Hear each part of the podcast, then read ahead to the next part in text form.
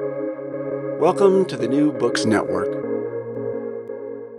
Hello, and welcome to another episode on the New Books Network. I'm one of your hosts, Dr. Miranda Melcher, and I'm very pleased to have back on the podcast Jeff Jarvis to tell us all about another one of his books. If you've listened to previous episodes, we last heard from Jeff about his book Magazine, but today we're here to talk about his book The Gutenberg Parenthesis The Age of Print and Its Lessons for the Age of the Internet, published by Bloomsbury in 2023. Jeff, welcome back to the podcast. Thank you so much for having me again, Miranda. It was a pleasure pleasure to talk last time. I look forward to this conversation. Likewise. Before we get into this book, however, in case some of our listeners did not listen to the previous episode, fair enough, would you mind introducing yourself a little bit again and then explaining the backstory to this book? Certainly. I'm Jeff Jarvis. I am now a professor at the uh, Craig Newmark Graduate School of Journalism at CUNY. I'm a faux academic, only a journalism professor. I don't have a PhD, um, but I enjoy being able to spend the time that the academe allows to research and write books like these. I um, I'm a journalist from longstanding, an old magazine and newspaper guy, and uh, I'll soon be air quotes retiring from CUNY and moving uh, elsewhere to uh, to teach and work on more books. As for the Gutenberg parenthesis, um, the book I wanted to write originally, the, th- the the theme that constantly fascinates me is the creation and the impact of the idea of the mass and mass media because I'm a creature of mass media. I've worked in it, I've lived through it, uh, I've helped create some of it, and I see the the dangers and risks and problems with treating people as a mass. So I read a lot of sociology on the topic and finally decided that I was not qualified to write that book. At the same time, I had become fast, long fascinated with the story of Johannes Gutenberg and saw him as an or entrepreneur. Uh, he had to solve technological problems and finance problems and so on to, to create movable type. And uh, I, I started a program in entrepreneurial journalism. So I used that as a, an object lesson for how to think of entrepreneurship long before Silicon Valley. I wrote a little piece uh, about Gutenberg as the first nerd uh, for Wired magazine in Germany. And then I came across uh, the theory of the Gutenberg parenthesis, which comes from three academics at the University of Southern Denmark Tom Pettitt, Lars Ole Sauerberg, and Marion Borch. Um, and that gave me the glue and the structure to finally see a book here. So the first half of this book is a loving history of print as technology and then its spread and development and impact. And the second half of the book, I try to apply what I think are what I see as lessons from the entry into our age of print to the um, our exit from it as we now go into whatever fo- this is that follows this age of the of the worldwide network of ubiquitous data of the thinking machine uh, of digital whatever we or our descendants choose to call it Thank you for that introduction. Um, a bunch of things there that I can now ask you about in more detail. So, thanks for starting us off so usefully. Um, I think the obvious place to start is not only the fact that it's the title of the book, but also that you've mentioned it a tiny bit already. Can you tell us more about what the Gutenberg parenthesis is? So, the theory from these Southern uh, Denmark uh, or University of Southern Denmark academics, uh, which Tom Pettitt brought to the U.S. in a talk uh, at MIT, which I watched on video, and, and Tom, to his consternation, became a demi celebrity among internet folk. It says that the age of print is an exception in the grand sweep of history. And Tom is is quick to point out that that in the U.S. we call parentheses the symbols themselves, but in the U.K., correct me if I'm wrong here, Miranda, the parenthesis is refers to what is inside them. Yeah, we're we're not fully unified on that one, but I that sounds about right. Uh, as long as we agree about the Oxford comma, we'll be fine. um, so um, the argument here is that before print, uh, and, and, let me be quick to point out, by the way, that movable type was created in China and Korea before it was created in Mainz by Gutenberg.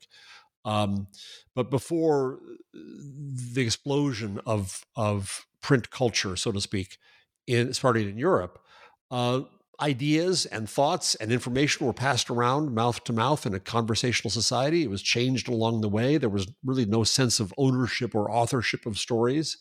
Um, the business model was clear one scribe, one book, one patron in a long time. The goal of the scribes was to preserve the knowledge of the ancients, come the humanists. And so that was what we saw before print. Come print culture, uh, things changed rather radically over time. Uh, our cognition of the world changes. Uh, as Marshall McLuhan would say, uh, the line, and this sentence is an example, became our organizing principle. Things became contained inside these containers of covers and books with alpha and omega and a neat beginning and a neat ending, and that presumption about the world. Uh, eventually, uh, around 1700, uh, two and a half centuries after Gutenberg, came a business model for print in the guise of copyright and the sense of ownership of this thing of property that we now came to think of as content. Um, and um, we no longer honored the ancients with print. Uh, in fact, pretty soon after the advent of print, the market was completely saturated with that, and the business was in shambles. Uh, but um, uh, instead, now we honor Frau Doctor So and So, the author of a book. We we honor the expert, and so that is life for a half a millennium inside print. And there's much debate read as whether or not there's such a thing as print culture or was there such a thing as scribal culture. This is an argument that was held uh, around the work of Dr. Elizabeth Eisenstein, who is said to be the person who really created the field of book history, um, and who I greatly admire, and who triggered a lot of my desires in writing this book. But let's just say for a second that there's something called print culture that lasted for half a millennium that we're still in just a scribal culture continued probably until the typewriter. But now we're at the other side of this parenthesis. We're leaving it. And Pettitt would be quick to say that it's not a sharp line, it is a departure that could take decades, generations, even centuries. But we the the, the primacy of print is being superseded by the primacy of digital and the internet. Doesn't mean print disappears, but it does start to show us how our cognition of the world changes yet again. And so now, rather than seeing the world in this uh, linear fashion with neat beginnings and endings, we come to a web, a worldwide web, where knowledge is um, once again passed around click by click. It's changed along the way. Uh, it's not a straight line, but a constellation of links and and offshoots going every which way. The business model is no longer clear. That's why we're fighting over copyright once again and we no longer honor the ancients or god help us the experts. But as my friend david weinberger uh, has said in his books uh, the smartest person in the room is the room itself. It's the network that brings us all together. And one could argue that that's what ai tries to do as well. So the gutenberg parenthesis simply tries to delineate that exception in history. When i first met pettitt over lunch uh, I said, Well, what a coincidence. And he basically said, No, you idiot. It's not a coincidence. The point is that we have the opportunity to return to presumptions before. Now, one need be careful of periodization. Uh, Pettitt, by the way, is not a geek or not a geek of modern sense. He's a medievalist. And he believes that what we're doing is returning to potentially an almost medieval sense of the world, of a conversational world. And we have the opportunity to recapture some of what we might have lost in the age of print, though we will not forget what we bring with us from print. So, I think that this is a really helpful conception uh, for a number of reasons. And I think we're probably going to take our discussion sort of into the parenthesis through it and then sort of back out again, um, much as the book does. But from an initial starting point, just hearing kind of that overall conception of it, um, the first thing, even reading it in the book, really kind of made me go, hang on a second, of course that's true. Why isn't that part of the conversation? Um, is, of course, the idea we have now of, oh no, we've never had this before. We don't know what to do. What does it mean to be a writer? What does it mean to be a content creator? This is a whole new world, a whole new debate.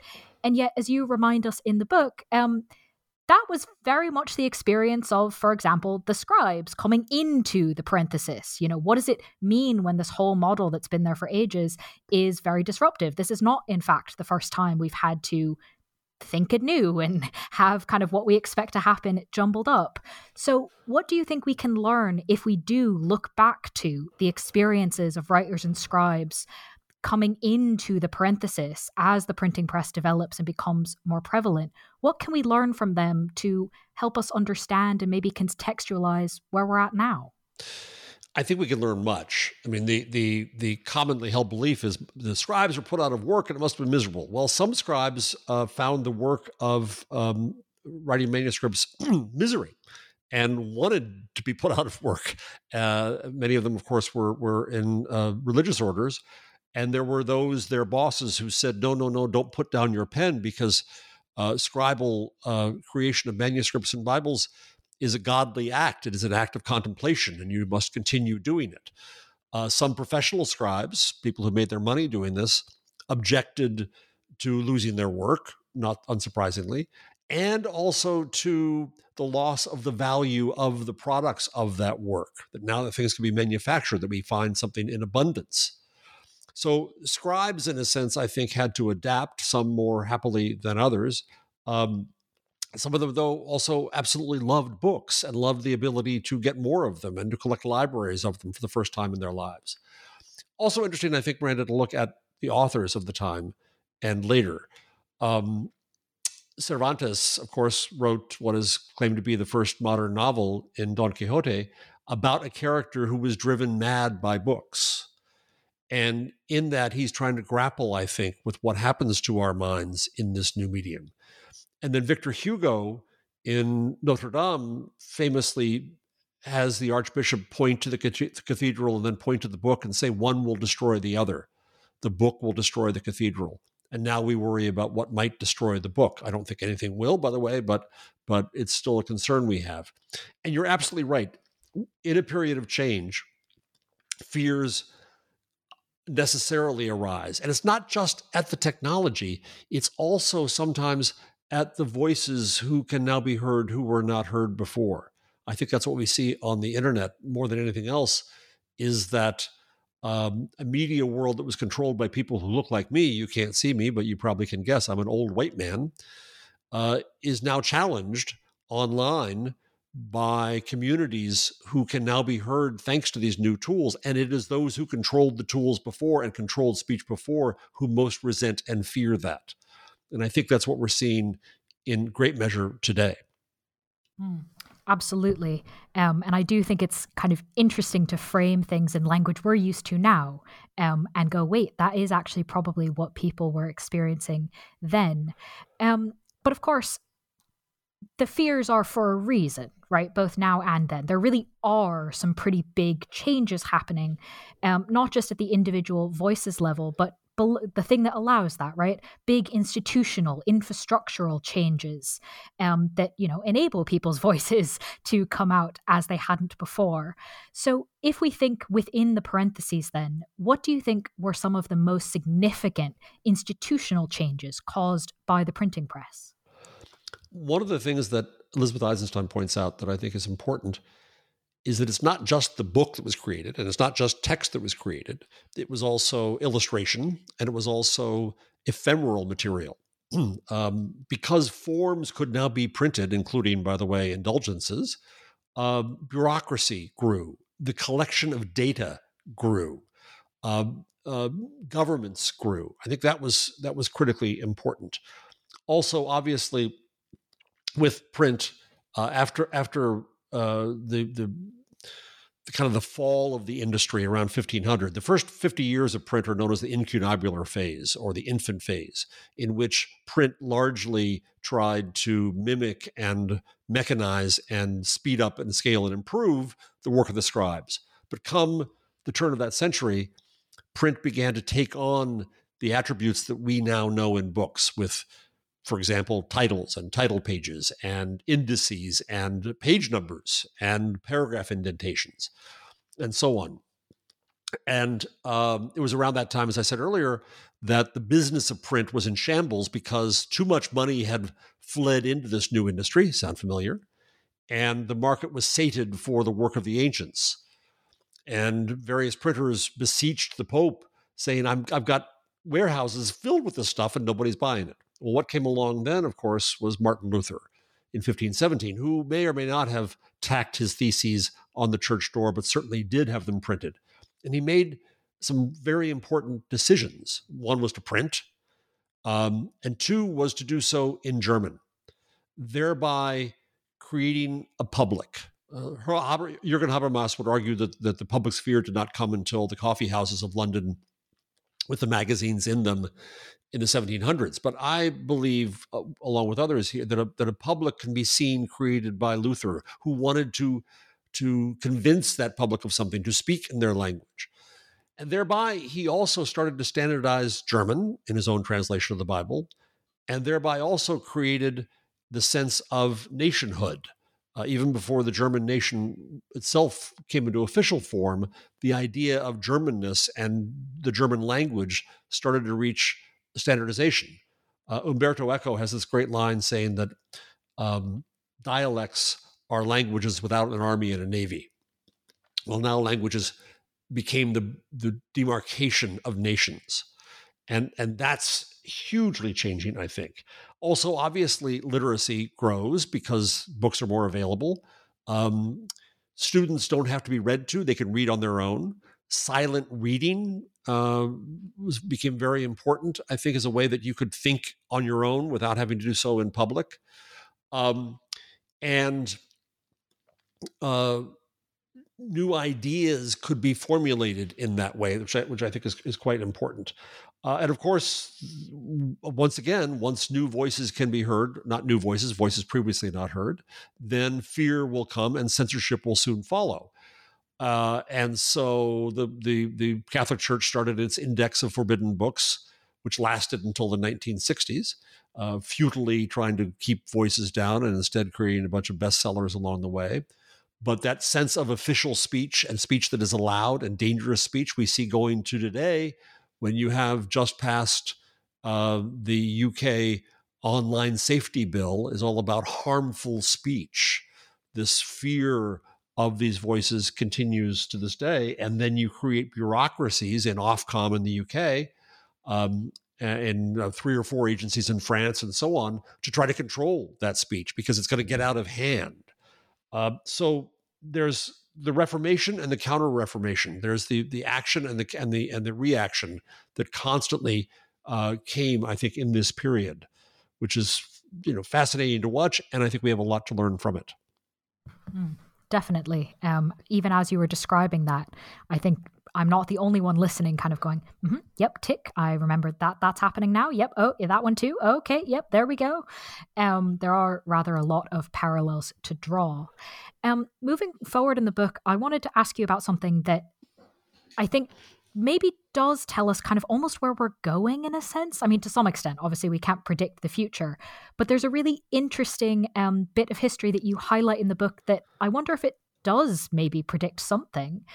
Um, there's obviously a number of things that rely on the printing press uh, to as you said, kind of create coherent business models eventually, um, and wouldn't work if it was a scribal culture, just given the quantity. Um, so I'm talking about the birth of the novel, the idea of an essay, and the development of a market for printed plays, um, not just a few copies, but really, you know, a bigger a bigger deal in quantity. And I hadn't really put together that all three of these things happen pretty much at the same time as each other, but a while after what we've just been talking about, right? This is not immediately after the creation of the printing press. Um, it's it's a hundred plus years afterwards. What do you think kind of explains this, I suppose, gap? Even is it even a gap between the technology and the form factors that rely on it? And why do you think this sort of happens when and how it does? It's a fascinating question to which, of course, I don't have an answer, but but I'm happy to speculate. Um, so, a century and a half after movable type, Gutenberg's Bible came off the press about 1454. Shortly before 1600, Montaigne invents the essay and names it, and I think thereby brought on a huge change in society. He created a form. He also, I think, raised the bar for inclusion in public discourse to require the skill of writing, which stands with us to this day. 1605, uh, Cervantes publishes Don Quixote, said to be the first modern novel. uh, which I, I, think was also critical because it was a, a, new narrative form, obviously, but also a new way to put yourself in other people's shoes and try to think like them and see like them and have empathy with them. Uh, I think that was obviously hugely important culturally. Uh, around this time, too, Shakespeare is proving that a market for printed plays, not just performed plays, uh, is important. And uh, another one to mention, because at the same time, 1605 is the creation of the newspaper. So all of this change comes a century and a half later. Why? Um, I, am not sure. Uh, it could be because um, the innovation was no longer able to be controlled. It could be because it took that long to gestate ideas. I think it might be because it took that long for the technology itself to become so boring and so commonplace that what mattered, what was interesting, was not the technology, but what could be done with it. And I think we can see that again today. And I don't mean to say that there are that history repeats itself, but again, I think there are lessons from the past. We still see the internet as a technology. Journalists still cover the internet in the technology beat, in the corporate technology Silicon Valley beat. When the internet is instead a human network. And what happens on there for good and ill is not about the technology, it's about us.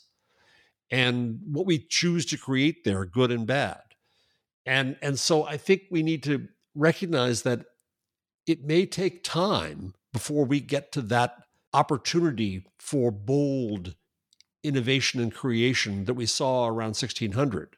It may take time before we look past the technology and the technologists. I can't wait for that.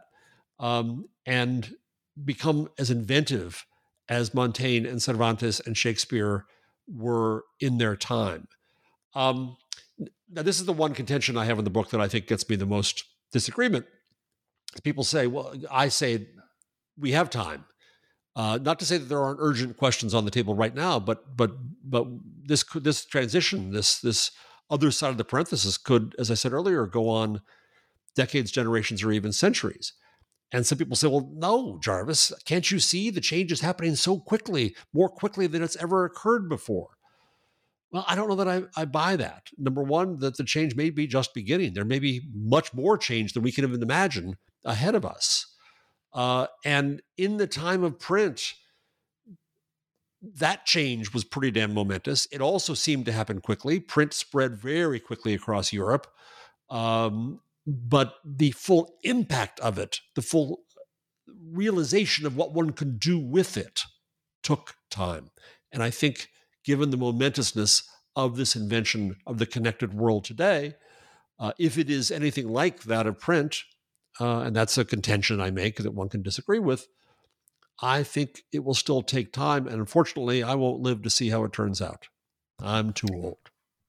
Well, but I think more importantly, it's it's the piece that you sort of mentioned, the idea of years, generations, centuries. I think it's the generations piece that's worth highlighting because it's about, as you said, making it so technology is unremarkable. And that's about forming habits, right? That's behaviors, that's expectations, that's very human.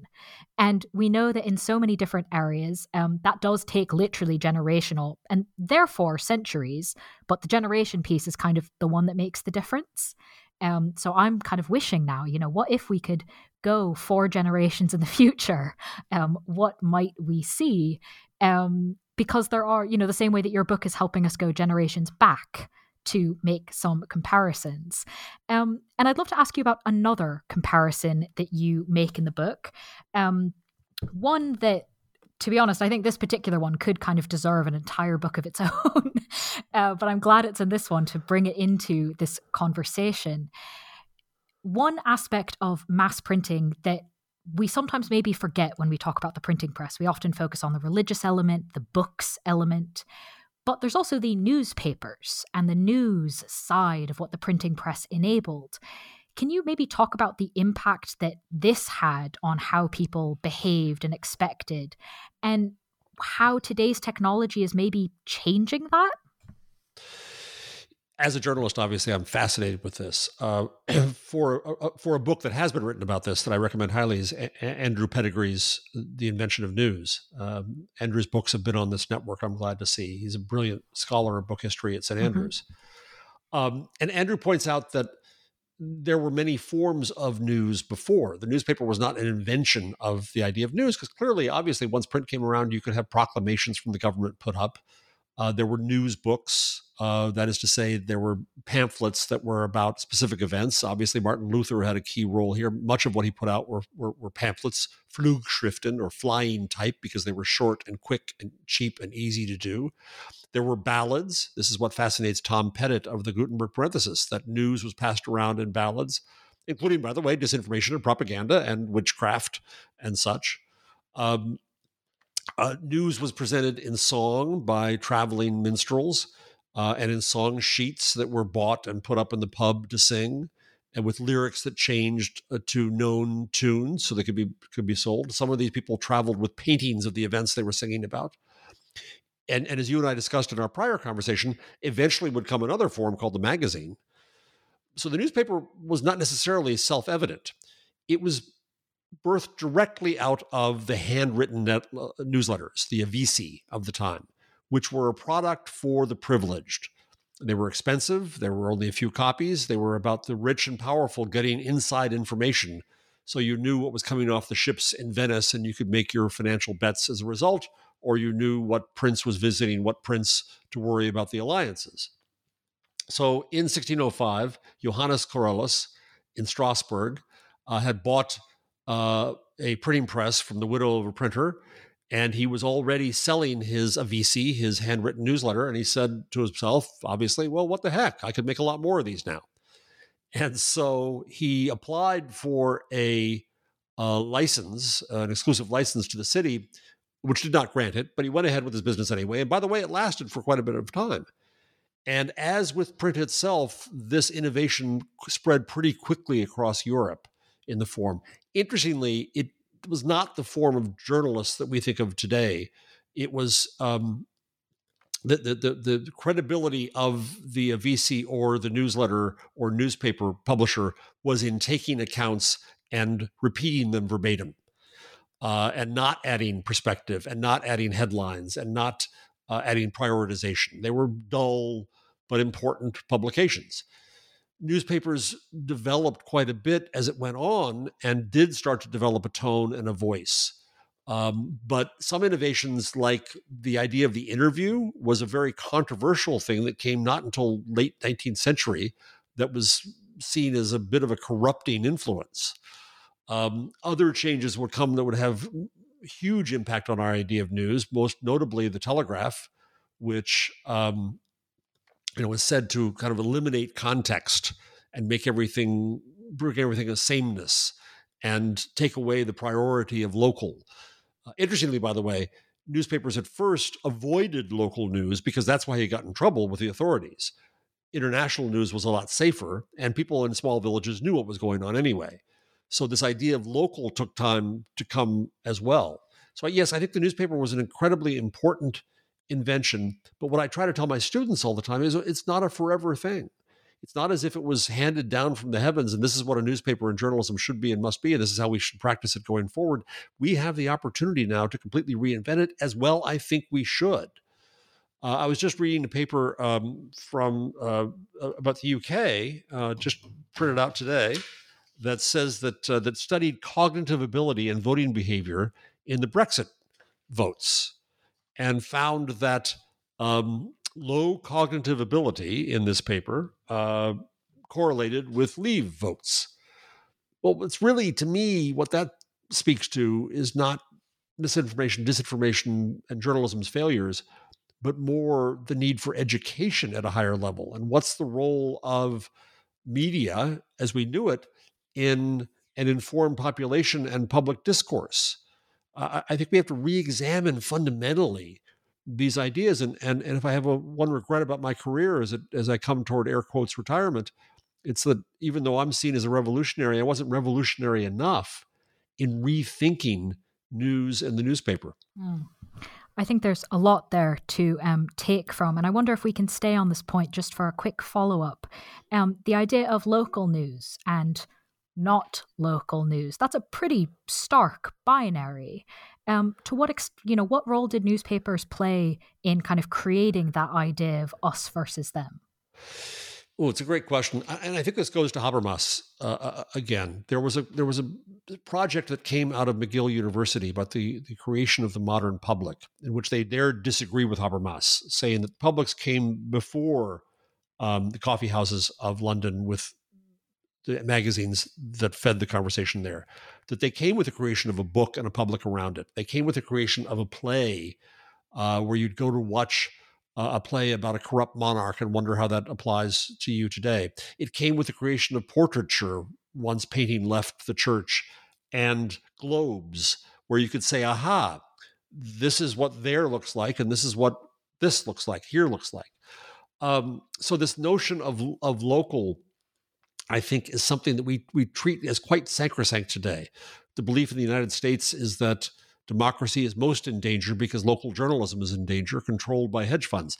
And I'll salute that flag, but I also think that local is not necessarily just geographical. I think what the internet has taught me more than anything else is that we can create our own communities of our own definitions uh, wherever they may be, and not just based around geography or even language with translation. People can find people who share their needs, their instincts, their their interests, their circumstances anywhere in the world now and feel they're not alone and can join together. You know, if you think about it, it the notion of the nation was greatly strengthened by print, as I talked about earlier with Luther and language. What happens to the notion of the nation today? I think I think that nations and those who lead them are challenged too by the internet. And so I'm not sure what local means anymore. And I think there's an interesting um, argument to be made here that that might be more familiar if we go back kind of before the parentheses. Um, if we don't have these, as you said, uh, dialects with armies to kind of say, oh, that's what we all are now.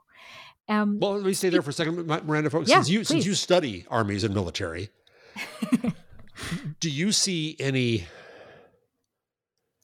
I'm, I'm, I'm, struggling to find a word other than parallels, but I'll use it parallels. Mm in the developments of Bacon said that it was the compass and the printing press and gunpowder that were the you know the, the great changing inventions. Uh, mm. And you studied one of them, and I studied a different one of them. um, do you see um, parallels in the growth of armies and nations and wars around a sense of nationhood and localness? I mean, I think there's a lot of research that does a better job investigating that than I do. Um, but I think that the reason there is so much research on those questions tells us something in and of itself, right? The fact that there's so many people poking around at that, you know, there's no smoke without fire, right? Right. Um, and so I think that putting those together and going, okay, well, in this particular time, in this particular place, what are the connections? The fact that that is something that has gotten attention from academia, both now and in decades past, I think that alone tells us quite a lot about the connections between these things. Mm-hmm. I think so. All right. Well, let's let's let's Ooh. continue on with the book uh, before we get too pulled down a rabbit hole. My apologies. No, it's, um, that was my hole that I dug. Thank you.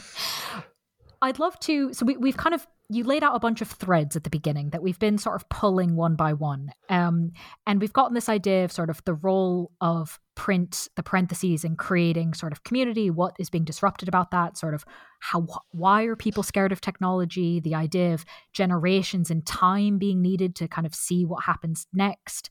I'd love to next pull on the thread um, about the conversational nature of communication, of information transfer. If we lost that coming into the parentheses, and we might be getting it back with this idea, as you just talked about, communities no longer just being geographic. How did we lose it? How did print stop being conversational? So, my first thought when I came across the theory of the Gutenberg parenthesis, and they kind of say it, was that before the parenthesis, before print, society was quite conversational. That's how we passed things around. That's how we how we did things. But as I dug into it, I saw to my surprise how much the early days of print were also conversational. Luther was in conversation with the Pope through their books and burnings of them. Uh, Montaigne was trying to decide who he was speaking with. Was it himself? Was it his, his friends? Was it the world in the future? Um, Uh, Cervantes is having is, is is putting you inside the minds of people to have conversations. Uh, uh, Sir Thomas More and and and Erasmus had literal conversations in their books where they they wrote each other letters to be published in their books and dedicated to each other. Uh, so I was fascinated by this conversational nature of media, um, and as we discussed in our last conversation with magazines, in the coffee houses of London, the the Tatler and the Spectator fed the conversation in the coffee house, but was in turn fed by it uh, in a kind of early feedback loop of media. So, what happened? What changed that? Why do I think the conversation went away? Uh, my guilty party is the mechanization and industrialization of print after 1800. Uh, in this timeline of print, we've gone through already 1454 is Gutenberg, 1500 is the end of the incunabular age, 1600 is great um, innovation uh, with print in culture, 1710 is copyright in the business model. Now hit 1800, and it's the first time, amazingly, that there was substantial change to the technology of print. Um, and it's awe-inspiring to realize that that every word in every language around the world was set in print one letter at a time. The first major change was stereotyping, which was the ability to make a mold of a complete page of print so you can in turn make it again and again and again if you had a bestseller, um, which changed the economics of print radically. You didn't have to reset the type, you didn't have to have a warehouse filled with copies you might not sell. Stereotyping was a huge invention. Also came the steam powered press and soon the rotary press, which turned out print at huge speed. But paper was still very expensive because it was made from used knickers, it was made from cotton. Uh, uh, oftentimes, uh, rags were seen as a strategic asset that could not be exported, uh, for example, in, in Great Britain. Um, along comes paper made from wood pulp. Um, the chemistry allowed that to be done, and paper made in rolls instead of sheets through huge machines, the Fourdrinier machine, that could feed the high powered press. And then the last machine that was necessary uh, to reach full scale of text and print was the typesetting machine, the Linotype, my favorite machine on earth. And that came at the end of the 19th century. So in that period, we end up scaling print, we scale media, we end up with the mass. In our last conversation with the magazine, we also talked about the creation of the business model for the attention economy in 1893 with Frank Munsey's magazine, where he sold the magazine at a loss and made it up on advertising. All those pieces were now in place for mass media. Well, what was lost along the way, I believe, was the conversation that all media became top down, one size fits all, or so they, they contended. Um, very little opportunity for the public to speak back, no feedback loop of any sort, other than the performative efforts of letters to the editor or later radio call in shows. Uh, the public lost its voice. And so, what excites me so much about the internet, for good and bad, is that the public regains its voice. The voice has always been there, of course, but now we can be heard. Now we can all publish to the world. Now we can have blogs and posts and tweets and whatever we want to do next and we can speak to whoever wants to listen or not. And I think it's clear that we've lost the skill of public conversation because we're pretty bad at it right now. Uh, though going back to Habermas again, he argued that in the coffee houses there was a rational critical debate. But in my reading about the coffee houses, they weren't so rational or so critical. They had rules on the wall telling people not not to get into fights. There were in fact fights there. It wasn't all um, peachy uh, as a as a public discourse then either. And I think Habermas Uh, made the mistake, in my view, rather cheeky of me to say, of setting too high a standard for the idea of public discourse. That we think we've lost something along the way, that we used to do it better. Maybe we well in, indeed did, but it's always a struggle. It's always difficult. It's always about negotiation of disagreement. That's what democracy is. And I think that in the time of mass media, particularly television and broadcast, we lost that ability and we thought that we had to be one in one shared experience. Back here in my office is a book from all, of all the newspapers in America in the year 1900, and it is thick. There were scores of them in New York alone. There were different publications for different communities, different senses of local, different viewpoints. and we're returning to a world where that's that's become the norm, where everybody can have their blog, and we now call that um, filter bubbles and echo chambers. We're scared of that, but I think instead it's a more natural uh, state of the world. It's it's it's pre the parenthesis of the mechanization and industrialization of print. And we've got to figure out what to do about this. We've got to value, I think, the fact that we can now hear voices and perspectives and lived, lived experiences we couldn't hear in mass media. In the United States, our most famous newsreader, news anchor was Walter Cronkite, who ended every broadcast saying, and that's the way it is. And for so many Americans, it wasn't the way it was. That was a myth. The myth of mass media was that there was a shared experience. It was never true. And so I think the internet exposes this to us, it exposes us to ourselves. And we don't know what to do with it yet but I hope and presume we'll figure it out. Now, part of my presumption in this entire book project is that we have choices ahead of us and we could make bad choices. We could blow it badly. We could do a terrible job. But we eventually figured out print through a few wars 30 years' war, Peasants' War, other problems, but we figured it out to our benefit. I think we'll figure this out. But, but as we've already discussed about the timeline, it may be four or five generations ahead of us before we do. So, not to take too much away from the optimism that you just ended with, um, that things could work out, um, I'd love to ask you about an area at, uh, in which, at least I think this is one of perhaps the risk areas where things are perhaps more likely to go wrong via this mechanism. And that, of course, is um, the history of censorship. As you mentioned already with the UK law that passed recently, this is still very much a hot topic. What is free speech? Who gets to regulate it? What do you think we can learn by going back to the beginning of the parentheses and think thinking about censorship around the creation of the printing press, around the evolution of what it enabled, to take to today's debates about free speech? I think the short answer is we can learn the futility of censorship, the futility of trying to control people's speech and thus their minds through that. Uh, I think it just doesn't work.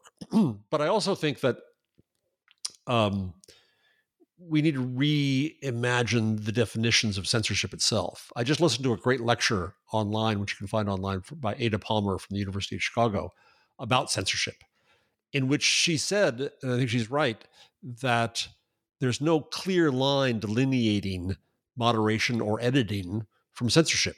In the mind of many a censor, uh, they're doing good work. Robert Darnton has a wonderful book about censorship in which he he talks about the censors of of the ancien regime in France, uh, basically blurbing books they liked and tr- thinking they were trying to improve them in the culture.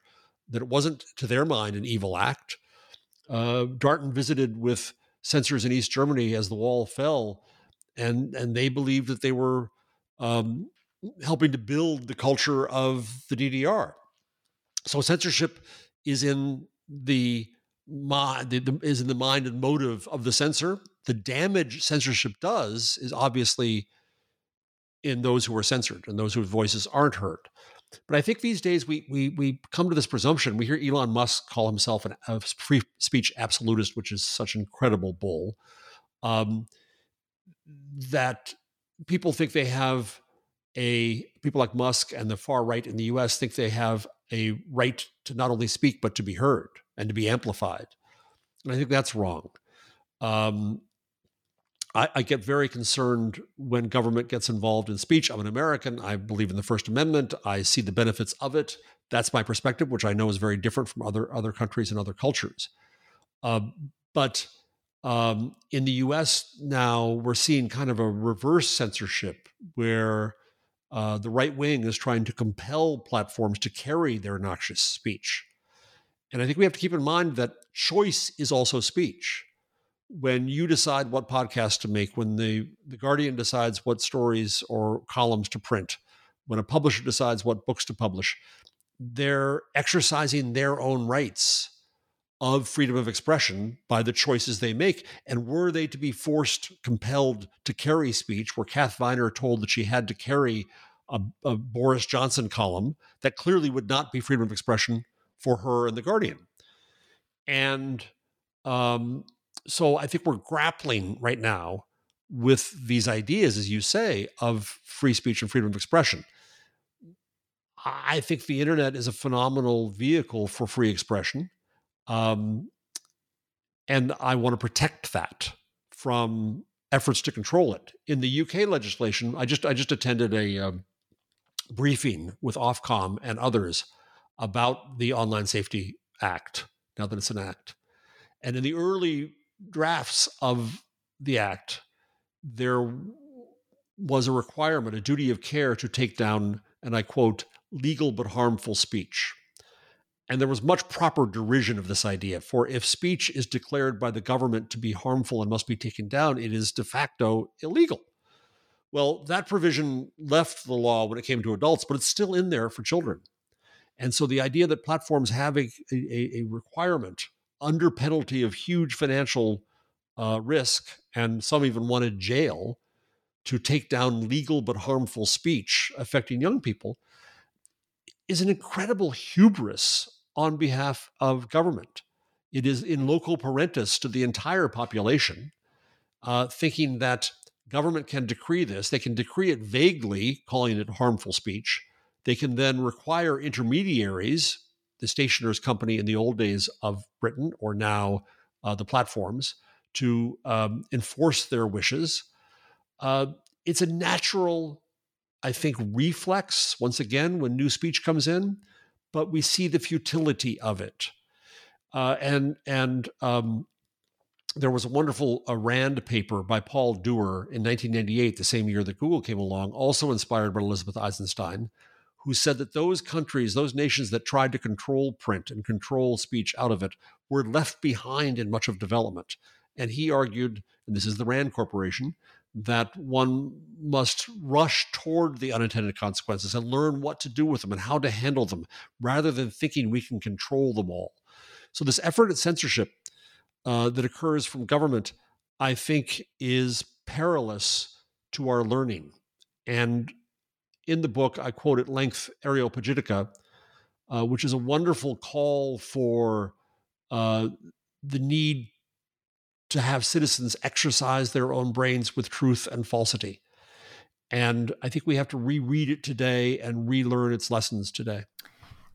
I'd love to ask you about something perhaps, well, very much building off of what you just finished with, um, but perhaps overly more optimistic than um, worrying about particular laws and the trends therein. I think it's very important to highlight them, um, but not just talk about uh, the risks and also the potential.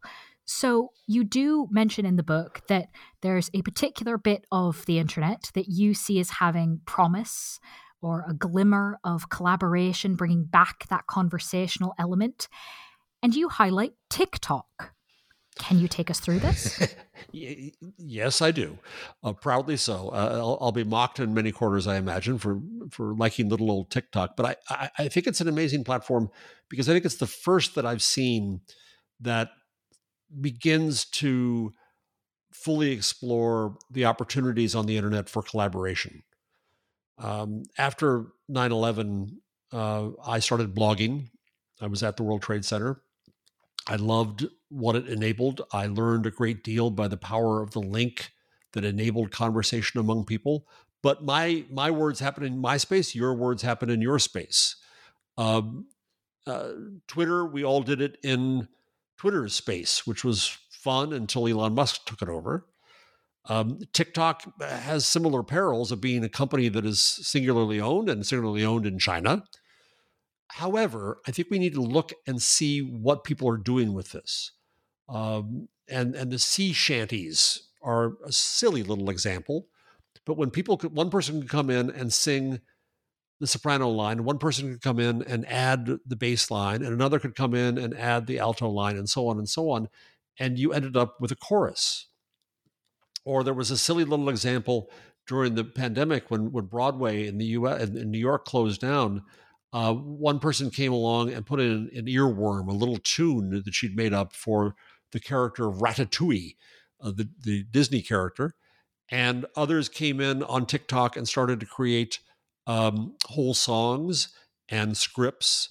And uh, eventually they created Ratatouille, the TikTok musical, which Disney didn't try to stop. And in fact, it raised a couple million dollars for actors who were then out of work. Um, these are silly examples. I don't mean to say that they're the future of culture. Um, so a lot of the early novels were crap too. But we, you know, we we we developed the genre and developed the culture. And I think what I see in TikTok is the beginnings of cultural collaboration. There's a wonderful book out right now by Taylor Lorenz, uh, one of the few reporters on technology who I think is doing a good job at the Washington Post. Her book is called Extremely Online, and she tracks what are known as now as creators or influencers.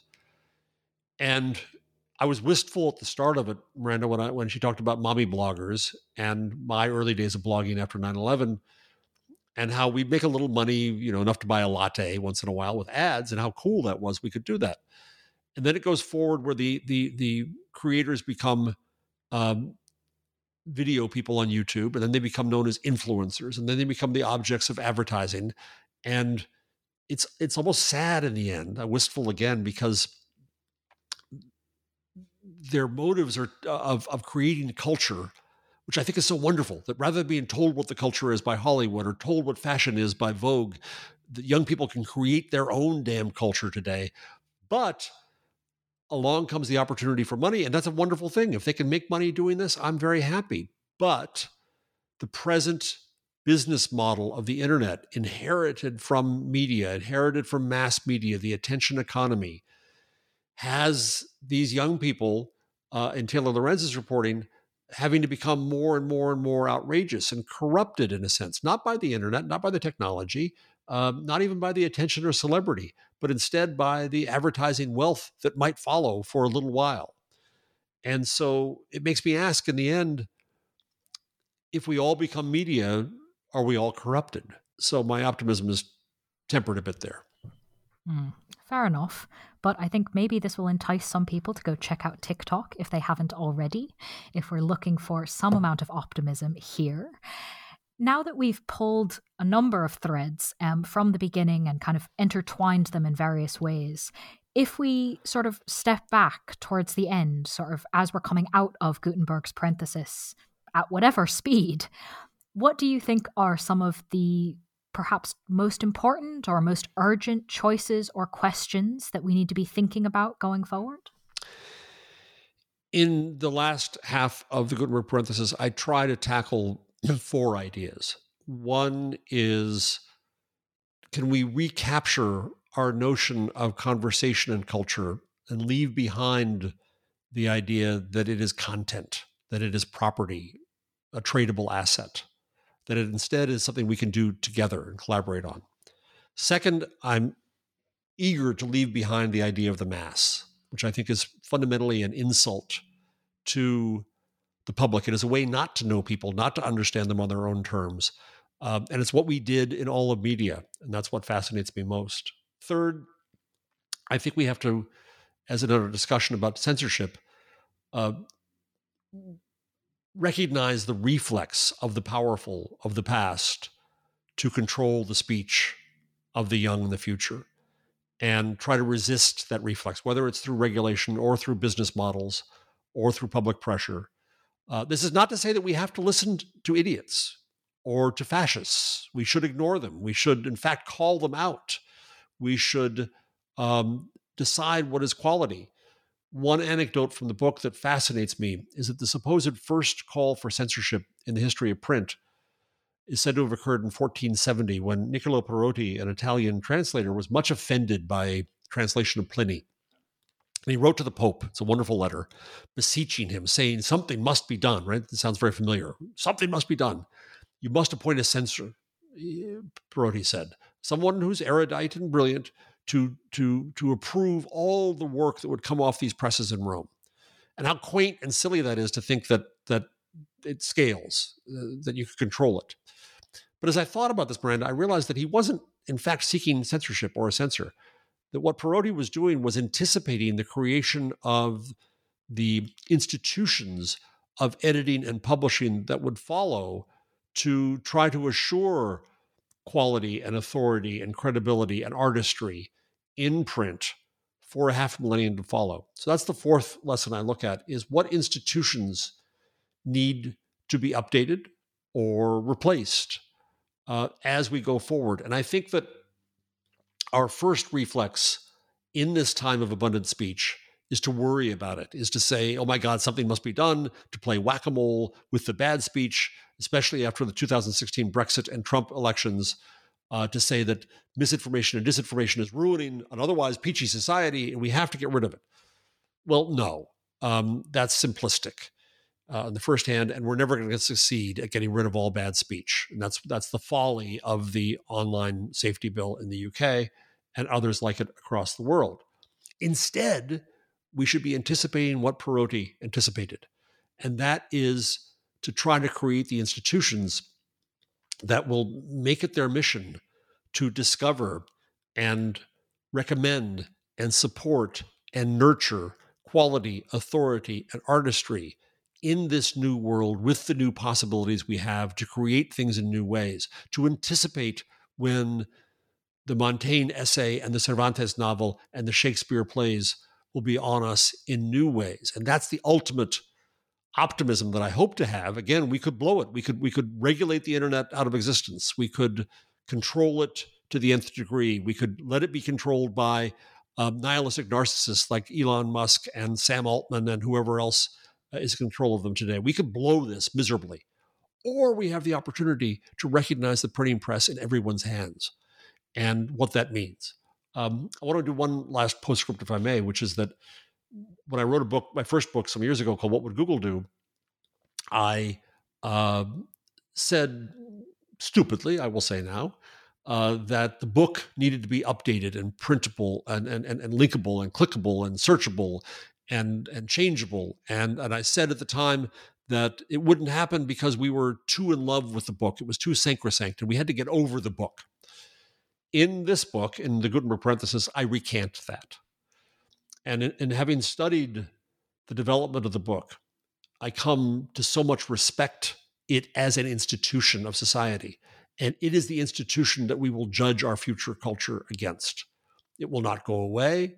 In the end, the last words of the book, I'll give you a spoiler, are let the book be the book well, as a host on the New Books Network, um, I quite liked that ending, I must admit. Um, and as we've literally, you've just told us the last words of the book. Um, so we're pretty much, that, that takes us to the end of the book bit. Um, but I do have one final question, if you'll allow me. Um, what might you be working on now that this book is out there, available to provoke listeners and readers? Is there anything you're working on you want to preview? Well, thank you for asking. Uh, of course, I am. Yes. Um, so I'm I'm I'm now in the final stages of the line edit for a book that'll be coming out next year from Basic Books, and we have a title as of a week ago, which is about the internet and moral panics, uh, media's moral panic over the internet. Much of the things we've talked about brought to present tense. So the title is "The Web We Weave: um, Why We Must Reclaim the Internet from Moguls, Misanthropes, and Mass Panic and, and Moral Panic." Pardon me. I'm still getting it ingrained in my nice head. alliteration. Uh, yeah, I love alliteration.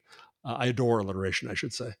Um, and so I'm working on, on, on that right now, and obviously it changes as we go. You know, the recent activity around OpenAI, I had to I had to change a few tenses in the book, uh, but there I'm trying to explore the choices that we have in present tense, um, and remind us that the internet is a gift. It's a tremendous benefit, and it's up to us to take it back from people like Elon Musk and build it. And then the next book after that that I hope to work on is a is a passion project. I mentioned earlier the linotype, which is a fascinating. Have you ever seen a linotype, Miranda? Do you know what it is? Uh, I know what it is, and I think I've seen it, but I'm not 100 percent sure that the image in my head is the right one. It's it's a it's a it's an amazing Rube Goldberg, ridiculous, gigantic thing that set type uh, and did it in in a new way and changed the world and was the last machine needed for the entry into the age of mass media. Again, I'm fascinated by this idea of the mass. And it's a fascinating story with all kinds of great characters. Mark Twain invent, invested in a competitor to the linotype and, and went bankrupt, and, and it is said lost his sense of humor, uh, which would be a tragic loss. Uh, there's great uh, robber baron characters in it. The inventor himself, Ottmar Mergenthaler, died tragically young, so unfortunately, it can't be a biography of him. But he was kicked out of his own company by one of the robber barons. Uh, there's it's a story of the creation of mass media, of celebrity, of this new culture, uh, this mechanized, industrialized media So that's a love project that I hope to work on after that. Oh, well, two exciting projects. Thank you for previewing them. Um, before well, before we let listeners go, I suppose, um, I'm going to remind you all who have been listening the title of the book we've been discussing in case you want to go check out all the details that we were not able to include in our more highlights tour of it. It's called The Gutenberg Parenthesis The Age of Print and Its Lessons for the Age of the Internet, published by Bloomsbury in 2023. Jeff, thank you so much for coming back on the podcast. Miranda, I cannot thank you enough. I, I'm very grateful for this conversation.